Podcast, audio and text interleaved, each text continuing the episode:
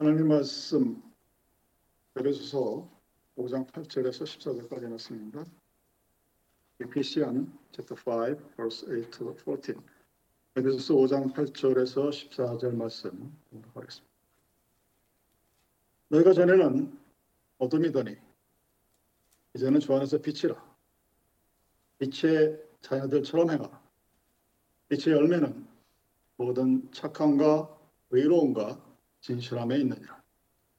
주를 기쁘시게 할 것이 무엇인가 시험하여 보라. 너희는 열매 없는 어둠의 일에 참여하지 말고 도리어 책망하라. 그들이 은밀히 행하는 것들은 말하기도 부끄러운 것들이라. 그러나 책망을 받는 모든 것은 빛으로 말미암아 드러나나니 드러나는 것마다 빛이니라. 그러므로 이르시기를 잠자는 자여 깨어서 죽은 자들 가운데서 일어나라. 그리스도께서 너에게 비추시라 셨느니라. 에베소서 교회를 말합니다. 에베소서 말하는 교회는 하나의 보편적인 거룩한 교회를 얘기합니다. One Universal Catholic Church. 이 교회론이 에베소서의 핵심 주제입니다. 그래서 이 교회론의 근거에서 4장부터 6장까지 그 교회에 합당한 성도들의 윤리적인 책임이 무엇인가를 말하고 있고 그중에서 특히 오늘 본문은 바깥 세상을 향한 즉 세상에서 세상과 함께 살아가는 기독교인들이 나와는 다른 믿음을 갖고 있는 그러나 나와 함께 살고 있는 들에게 무슨 일을 해야 하는가 그 책임이 무엇인가를 말하고 있습니다. 크리스천 responsibility to the Gentile 뭐 이렇게 해석하면 되는 거예요. 그 관점을 얘기하기 위해서 바울이 표현하는 양식이 전에는 지금은 비교하는 겁니다. 예수를 믿기 전과 예수를 믿은 지금은 전에는 어둠이었더니 이제는 빛이었다. 이런 대조적인 문법을 통해서 성도들이 변화된 존재였다는 사실을 강조하고 있습니다. 변화된 존재입니다. 하나님 믿습니다. 그럼에도 불구하고 여전히 세상 사람들과 함께 어울려 살아야만 하는 이 시대를 살아가는 그리스도인들에게 주어진 최대의 과제 그것이 무엇이냐? 본문이 말하는 것이 어둠에서 빛을 발하는 자이다. 것입니다. 그리고 사순절, 이 사순절 기간에 우리는 이미 변화된 존재입니다. 이 변화된 존재가 세상에서 세상과 함께 어떻게 살아가야 하는가? 이 주제에 대해서 여러분들이 은혜가 있기를 바랍니다. 주님이 고난을 받으셨습니다. 나를 구원하기 위해서, 인간을 구원하기 위해서, 세상을 구원하기 위해서. 주님이 받으신 그 고난을 묵상하면서 우리들은 나는 자신들의 삶에서 고난이 어떤 의미인가를 되새깁니다. 힘듦이 없고 나의 삶이 처음부터 끝까지 만족한 삶은 존재하지 않습니다. 왜냐하면 인간은 신이 아니기 때문에. 나의 삶에서 나타나는 여러 가지 어려움과 힘듦을 바라보면서 주님의 고난을 생각합니다. 그러면서 그것을 비교해 가면서 주님의 가신 그 길을 나는 어떻게 따라갈까를 고민하는, 생각하고 기도하는 시간이 바로 사순절입니다. 이 시간이 우리들에게 세상 속에서 살아가는 그리스도인들이 해야만 할, 감당해야 할 책임이 무엇인가 생각하는, 그리고 답을 얻는 그런 시간이 되기를 바랍니다. 우리들이 얘기하는 이 선교라는 말은 대부분 복음적인 복음을 전하는 언어적인 영역에 끝이는 경우가 많습니다. 선교는 여러분 단순히 말로 전하는 것뿐만 아니라 윤리적인 차원이 있습니다. 현대 미디어가 엄청나게 발전을 했죠.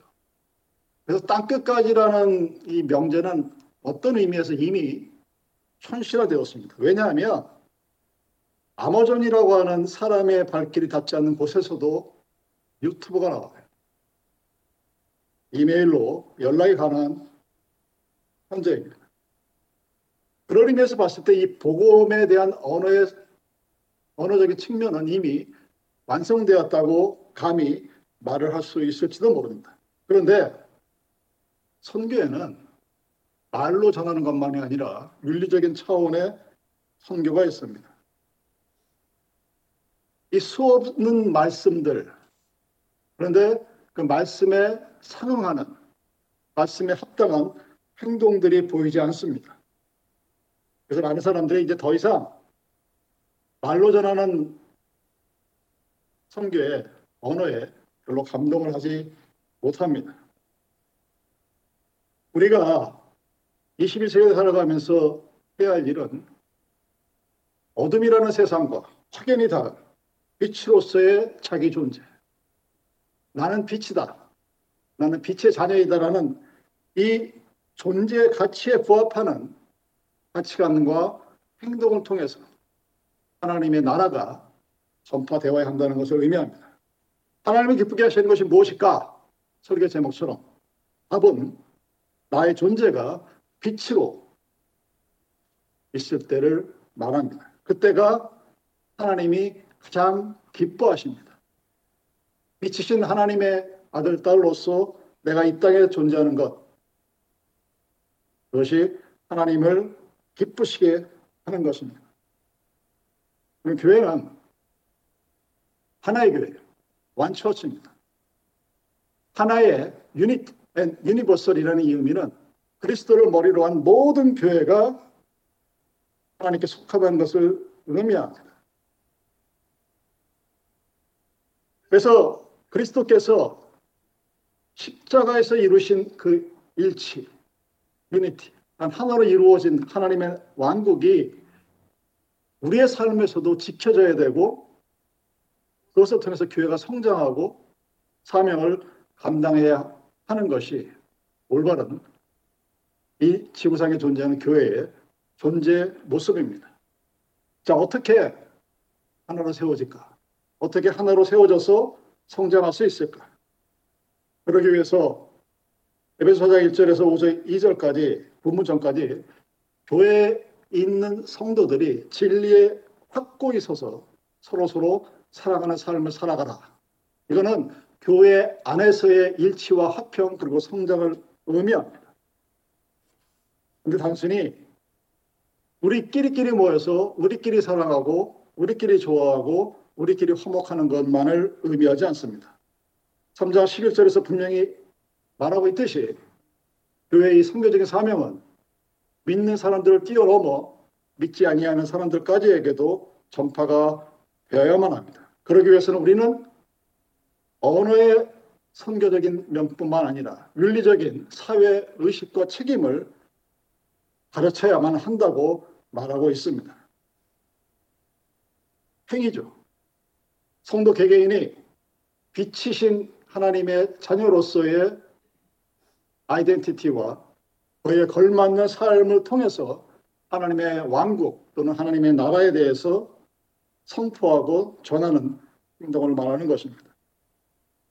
왜 한국 교회가 왜 서구 교회가 이제 성장이 정체되었다고 말을 하는 것은 이미 벌써 20년 전, 30년 전 얘기입니다. 왜 그랬을까? 말은 하는데 행동이 따르지 않는다는 것이 모든 그에 관계된 학자들의 일치된 견해입니다. 말은 참 잘하는데 이게 비아냥거리가 되어요. 그래서 전철이나 버스에서 시끄럽게 떠들면 옆에서 그럽니다. 저 친구 교회 다니는가 봐. 말만 잘하나. 이게 우리들의 모습이 되어버렸습니다. 우리는 그 말만인 선교가 아닌 행동하고 책임질 수 있는 윤리적인 면에서의 선교가 이제 앞으로의 교회를 이끌어가는 버팀목이 되어야 한다는 사실을 기억하셔야 합니다. 자, 그러기 위해서 어떻게 되느냐? 여러분의 identity는 the identity of God's people is light. 빛이에요. 그러니까 내가 존재하는 이유, 내가 하나님의 아들, 딸이라는 그 definition에 대한 분명한 정의는 내가 빛이다. 빛이라는 것으로 존재한다는 의미입니다.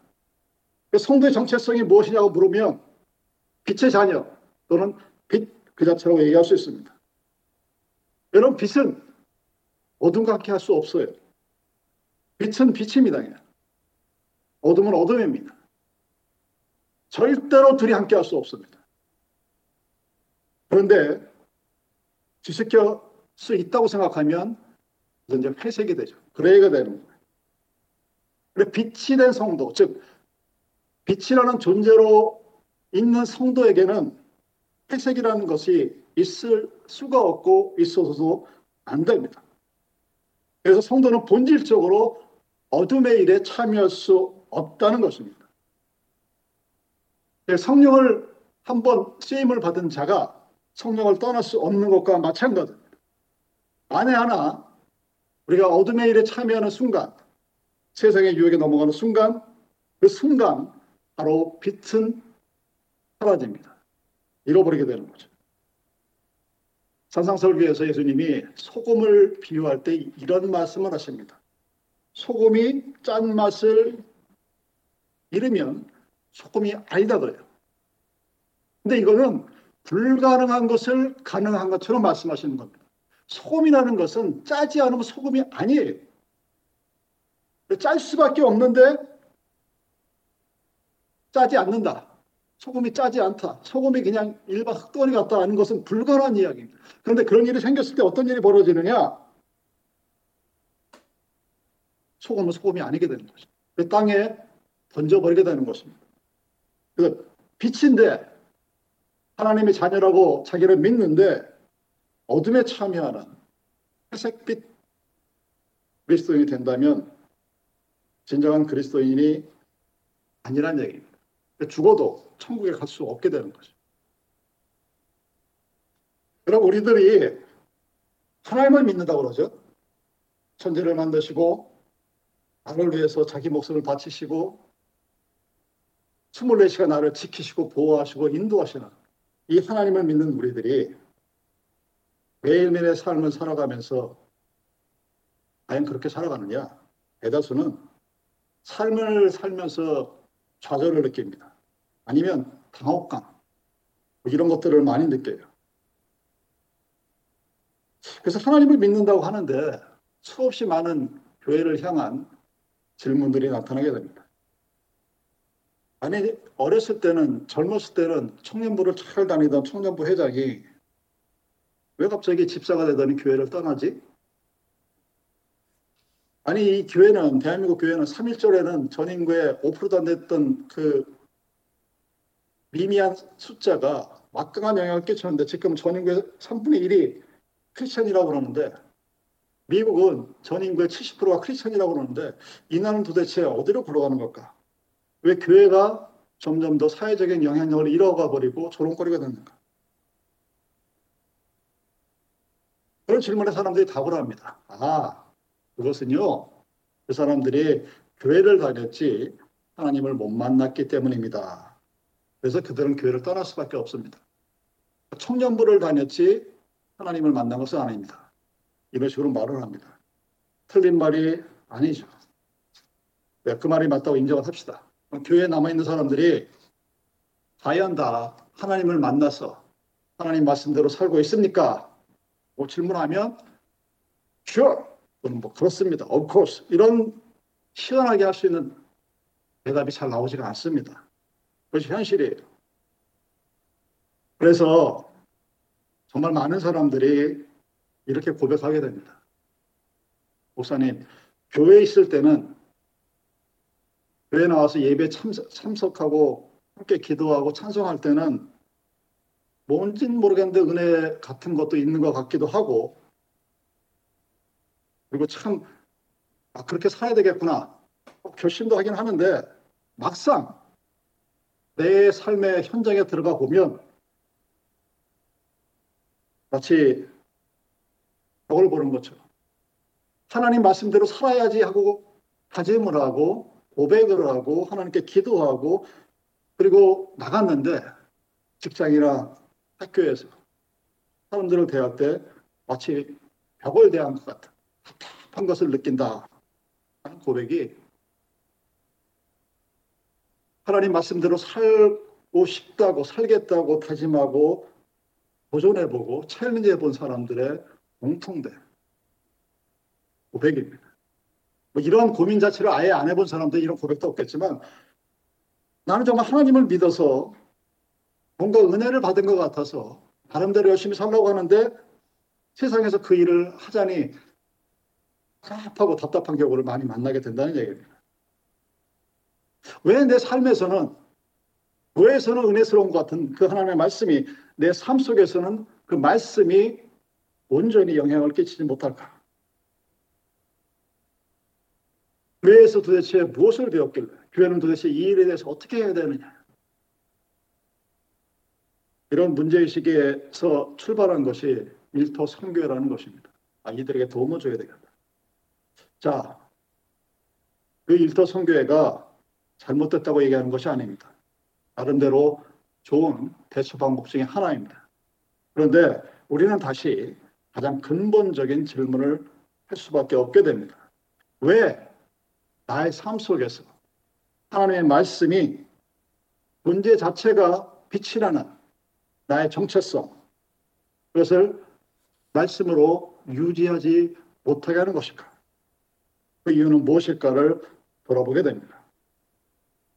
이런 삶에서 부닥치는 여러 가지 현실적인 문제들, 그리고 그 고백들, 그리고 그것을 해결하기 위한 여러 가지 대응 방법들은 이미 우리들 신앙 선배의 모습들 속에서 기독교 교회 역사 속에서 나타나고 있습니다. 에베소 4장 1절에서 5장 2절까지 는 교회가 교회 안에서 성도들끼리 서로 진리에 확고히 서서 서로가 서로를 사랑하고 섬기고 봉사하고 살아야 한다는 것입니다. 그래서 이 말씀의 근거에서 초기 기독교 교회에서부터 이어져 내려온 것이 바로 공동체 운동입니다.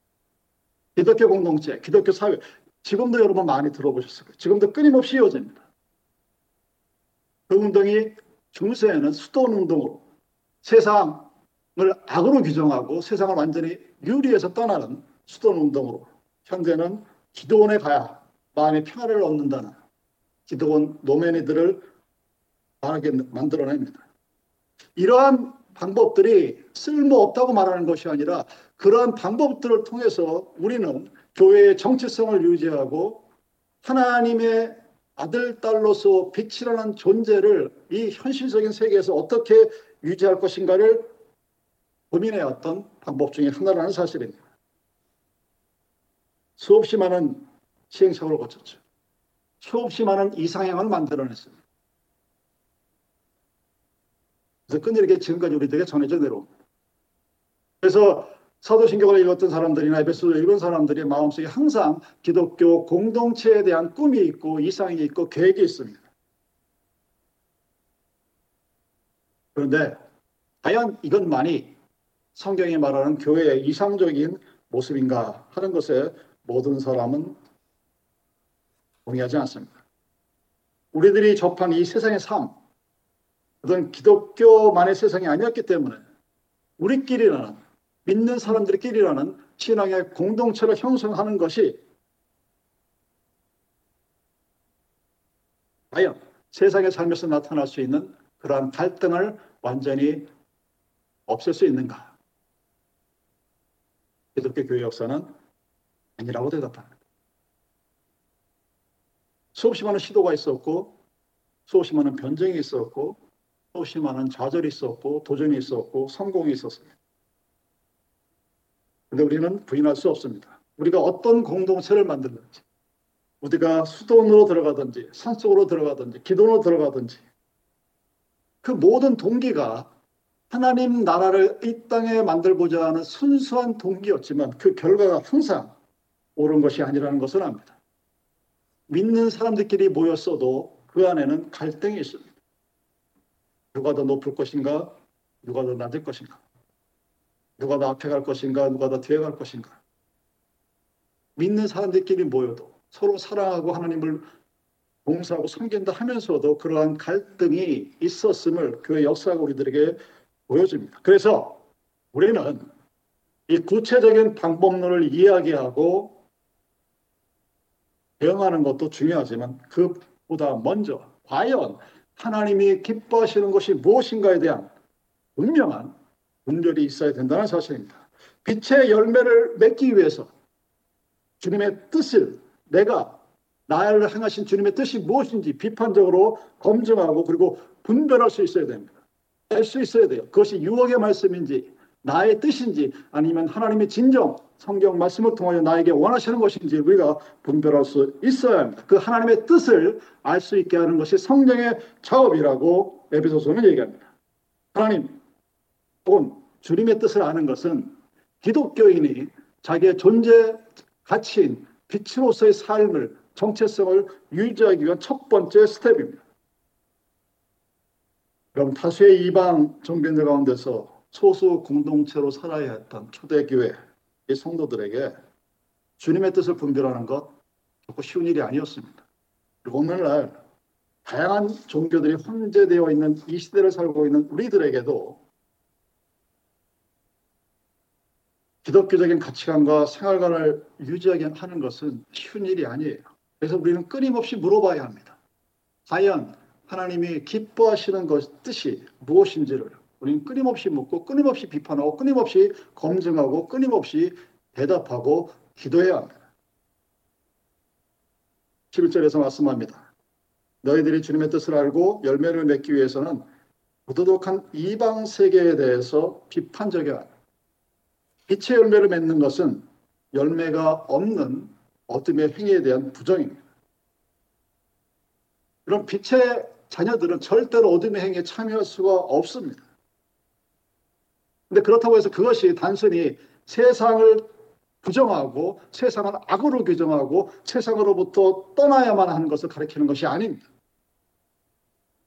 그리스도인은 단순히 세상을 떠나거나 부정하기보다는 어둠 속에서 빛으로서의 존재를 지켜야 합니다.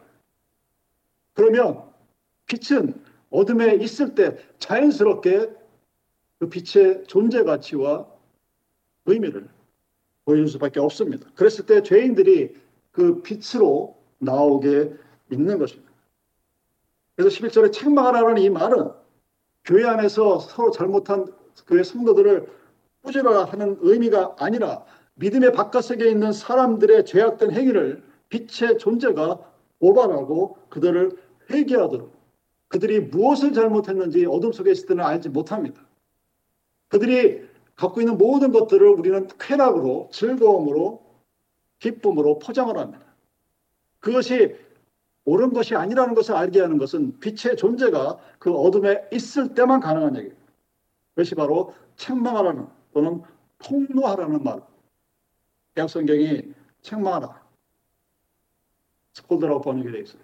근데 표준 세 번역은 폭로하라. 무엇을? 어둠에 있는 세력들이 그 백성들이 자신의 감춰진 모습을 볼 수 있도록 빛으로서 존재하라는 얘기입니다. 성경은 하나님을 믿는 사람들이 하나님을 믿기 때문에 세상 사람들과 절대로 어울려서 살면 안 된다. 뭐 가르치지 않았습니다. 기독교는 개토의 신앙이라고 불리는 자기들만의 소수의 무리끼리 끼리끼리 모여서 하는 그런 신앙의 운명 공동체를 말하지 않습니다. 나 혼자 믿으면 된다는 나홀로 신앙의 모습을 의미하는 것도 역시 아닙니다. 에베소서 말하는 이 교회론 속에 있는 성도는 빛으로서의 존재 가치로서 어둠을 밝히는 적극적인 책임을 감당하라고 얘기합니다. 성도는 여러분, 이 세상에 존재하는 그 자체만으로도 빛입니다. 그래서 어둠인 이 세상에 빛이 있음으로 해서 어둠 속에 묻혀 있는 사람들을 빛으로 인도해내는 윤리적이고 대사회적인 책임이 우리들에게 주어진 것입니다. 많은 사람들이 사회생활을 하면서 부닥치는 것들이 그런 것들이죠. 나는 기독교인인데, 나는 교회를 다니는데, 나는 집사인데 장로인데 뭐가 걸립니까? 술을 먹으라고 권하죠. 사회는 특히 한국 사회는 술 안 먹으면 완전히 무슨 뭐 이방인 취급한 거 에일리언이에요. 담배를 권합니다. 회식을 가면 술, 담배, 여자가 빠지지 않는 곳이 대한민국이에요. 거기다가 요즘은 좀 나아졌지만 주일 성수를 못하게 합니다. 뭐 기독교 기업 같은 경우는 강제로 11절을 아예 얼굴에서부터 원천 징수해버려요. 불법임에도 불구하고 그것이 하나님의 나라인 거죠. 그 모임을 방해합니다. 이런 것들이 하나님을 믿는 사람들이 세상에서 부닥치는 여러 가지 일상들의 모습 중에 하나예요. 그래서 사람들이 그것을 해결하기 위해서 모임 자체를 회피합니다. 뭐제 친구도 목사님 제 친구도 아, 목사는 동창회 가봐야 애들끼리 술만 먹고 그래서 안 간다 야. 뭐 잘했다고 그랬지 뭐라 그래요. 그런데 이 에베소서의 본문의 말씀은 그것이 아니라는 것을 얘기합니다. 여러분 술을 안 먹, 술을 안 먹고 회식을 1차, 2차, 3차 끝날 때까지 함께 하는 것은 정말 어려운 일입니다. 나는 기독교인이고 나는 교회 장로고 그래서 술을 안 먹는데 나의 주위에 있는 모든 사람들이 술을 먹는 자리에 가서 그 기독교인의 장로로서 술을 먹지 않고 묵묵히 그들과 함께 어울리고 말을 받아주는 것은 절대로 쉬운 일이 아닙니다. 그런데 그렇게 했을 때 그것이 몇 번 되풀이 됐을 때 사람들이 인정을 합니다. 아, 당신은 정말 교회 장로구나. 교회 집사님이구나. 그런 간증을 하시는 분들이 많습니다. 회사에서 학교에서 직장터에서 사람들을 만났을 때 우리가 어떻게 해야 하는 것을 보여주는 일단의 실마리가 될 수 있습니다. 그럼 사회가 얻어진다는 의미는 교회와 성도들이 빛의 존재 가치를 상실하고 있다는 의미입니다. 여러분이 하나님의 하나님을 온전히 믿는 주님의 백성으로서 빛의 존재로서 있다면 그 자체가 이미 여러분이 있는 그곳에 빛이 바라게 있는 것입니다. 그래서 내가 속한 공동체에서 빛으로서 내가 존재할 때 하나님이라는 어떤 존재가 가치가 부각이 된다는 것입니다. 여러분 3회에서 16장 7절은 사람은 애모를 보나 나 여호와는 중심을 본다고 말씀하십니다. 에베소 5장 8장은 너희가 전에는 어둠이더니 이제는 주 안에서 빛이라 하고 말씀하십니다. 이 이야기는 하나님의 자녀가 되었을 때 본질적으로 변화되었다는 것을 의미합니다. 그리고 하나님은 우리를 보았을 때 너의 중심이 무엇인가를 본다고 얘기합니다. 즉 우리가 하나님께서 기쁘시게 할 일이 무엇인가를 생각해 보라 했을 때 내가 정말 하나님의 기쁘시게 하는 일이 무엇일까를 하나님이 나를 볼 때 내 마음의 중심이 어디에 있는가를 보고 나에게 배우하신다는 얘기입니다. 여러분 우리는 요한복음 9장 1절에서 나오는 소경이 눈 뜬 이야기를 잘 알고 있습니다. 소경이 눈을 떴어요. 많은 많은 사람들이 이것을 보고 실로암 성결을 만들고 눈을 대안 수술을 하고 하는 선에서 끝입니다. 잘못된 것은 아니죠. 맞습니다. 그런데 단순히 예수가 눈을 보지 못하는 소경의 눈을 떴다는 것을 치료한 대단 기적가로서 또는 마술가로서 능력자로서만 보게 되면 우리는 나는 세상의 빛이다라는 예수님의 자기 존재에 대한 요한복음 8장 12절의 선언을 잊어버리고 놓치게 되는 것입니다. 예수님의 빛을 받은 사람은 빛입니다. 그래서 바리새인들이 소경에게 묻습니다. 도대체 누가 너에게 이 일을 했느냐? 하나님 외에는 이 일을 할 사람이 없는데 누가 과연 너에게 이 일을 했냐 했을 때 그가 요한복음 9장 33절 이렇게 대답합니다. 이 사람이 하나님께로부터 오지 아니하였으면 아무 일도 할 수 없었을 것입니다. 라고 대답함으로써 예수가 하나님의 아들임을 증거하고 그로 인해서 내가 눈을 떠게 되었다고 말합니다. 여러분 이 예화에서 예수님은 보지 못하는 자들을 보게 하고 눈을 뜬 자들을 소경되게 할 것이다라고 얘기합니다. 그래 우리는 이 요한복음 9장에 나타나는 소경의 눈뜬 사건을 어떻게 바라봐야 될까요? 단순한 기적에서 끝나는 문제가 아닙니다. 그것은 빛으로서 존재한다. 나는 빛이라는 사실을 극명하게 보여주는 예수님의 행위입니다. 여러분 성도는 어둠의 존재함으로써 존재하는 것만으로도 빛입니다. 왜? 그 빛을 만드신 빛 자체신 예수님을 믿는 우리들이기 때문입니다. 그래서 우리는 나의 정의감이나 책임의 윤리의식을 갖고 누군가를 비판해서는 안 됩니다. 정죄해서도 안 됩니다. 빛으로서 존재하는 것으로 만족해야 합니다. 왜? 그것은 우리의 한계이기 때문에. 나의 사명은 여러분들의 사명은 빛으로서 존재하는 것으로 끝납니다. 그것에 대한 모든 반응을 판단하고 결정하고 심판하실 분은 하나님이십니다. 왜냐하면 빛으로서 존재하는 우리들에게 어둠의 세력이 있는 사람들을 빛으로 존재하게 하시는 분은 이끄는 분은 오직 그리스도이기 때문입니다. 그리스도만이 빛과 어둠을 구분할 수 있고 어둠을 빛으로 만들 수 있습니다. 우리가 할 수 있는 것이 아닙니다. 우리는 그냥 존재 자체가 빛으로서 어둠에 존재하는 것뿐입니다. 내가 할 수 있는 한계를 인정하는 것, 내가 빛이라는 존재라는 것을 인정하는 것, 그것이 하나님을 기쁘시게 하는 일이 무엇인가를 생각해 보 여기 있는 사람이 할 수 있는 말입니다. 그런 모습이에요. 빛이신 하나님의 자녀는 빛의 존재가 됨으로써 그 하나님을 하나님의 보내신 자를 인정한 소경의 고백처럼 이 땅 위에 빛이신 예수 그리스도를 증거하는 자로서 존재하게 되는 것입니다.